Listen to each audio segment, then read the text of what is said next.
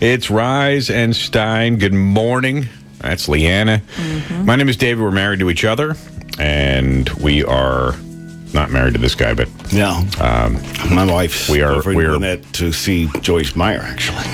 we are a, a brother in Christ, though, to Ray Haynes, our general manager. And we're so thankful every time he comes in because of his powerful teachings.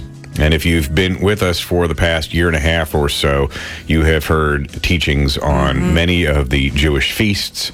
Today, he will be teaching on the Hebrew month Elul, which has so much to unpack. We're 25 days away from going to Israel.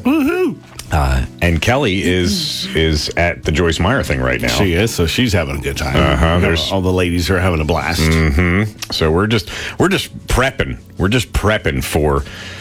for what God has for us because we don't know what God has for us. Mm-hmm. No, but it's a good time to be at be at labor for God. This is a mm-hmm. good time as we get ready for Elul, which happens tonight. Tomorrow is officially Elul, but you know, Jewish days begin in the evening, but mm-hmm. before. So this actually is the official, and that means it's exactly one month away from the new year, from Rosh Hashanah. We will be in Israel during Rosh Hashanah, which means it's we won't be able to sit down and have this kind of a conversation. We will actually for probably Yom Kippur and for Tabernacles, mm-hmm. but we won't be able to. So, what we're going to do today is we're going to talk about Elul, but because this is such a huge year, this new year that's been in the news so much, It's the Hebrew year 5776. six. Mm-hmm. It follows Okay. along the like 2016 coming up, so it follows along, which is nice because for me and for folks with you know, Right. any consistency is a good thing. So we're going to be looking at the number six, especially. And so we're going to kind of unpack that, and basically we're going to also look at the uh, the the question. A lot of folks, the Shemitah. This is that that time from the beginning of time they've been counting in sevens and they have jubilees in every seven years and this was one of those but it's also the jubilee of jubilees so all of that ends and a new cycle begins and so the question was asked okay usually like uh, seven years ago this was a crash and seven years before that there was a crash. And so is what's what's coming in other words? So there's been a lot in the news of saying okay when we get to mid-september so that's why for this month of elul it's even bigger.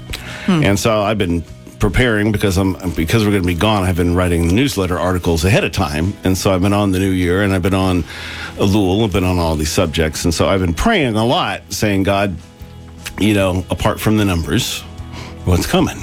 And so then this morning, um, I woke up. The last the last thing happened during when I was sleeping was I had this dream, a very mm-hmm. prophetic dream, and it's all about this. And so hmm. that you don't. I mean, I love those when those happen. So Right. As I mentioned before, you know, Corey had a very prophetic dream before Tammuz two months ago, and so as God begins to say, "All right, here's what I want you to see going forward."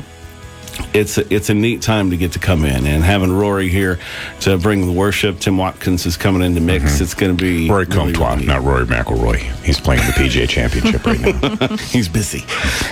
Sends his regards.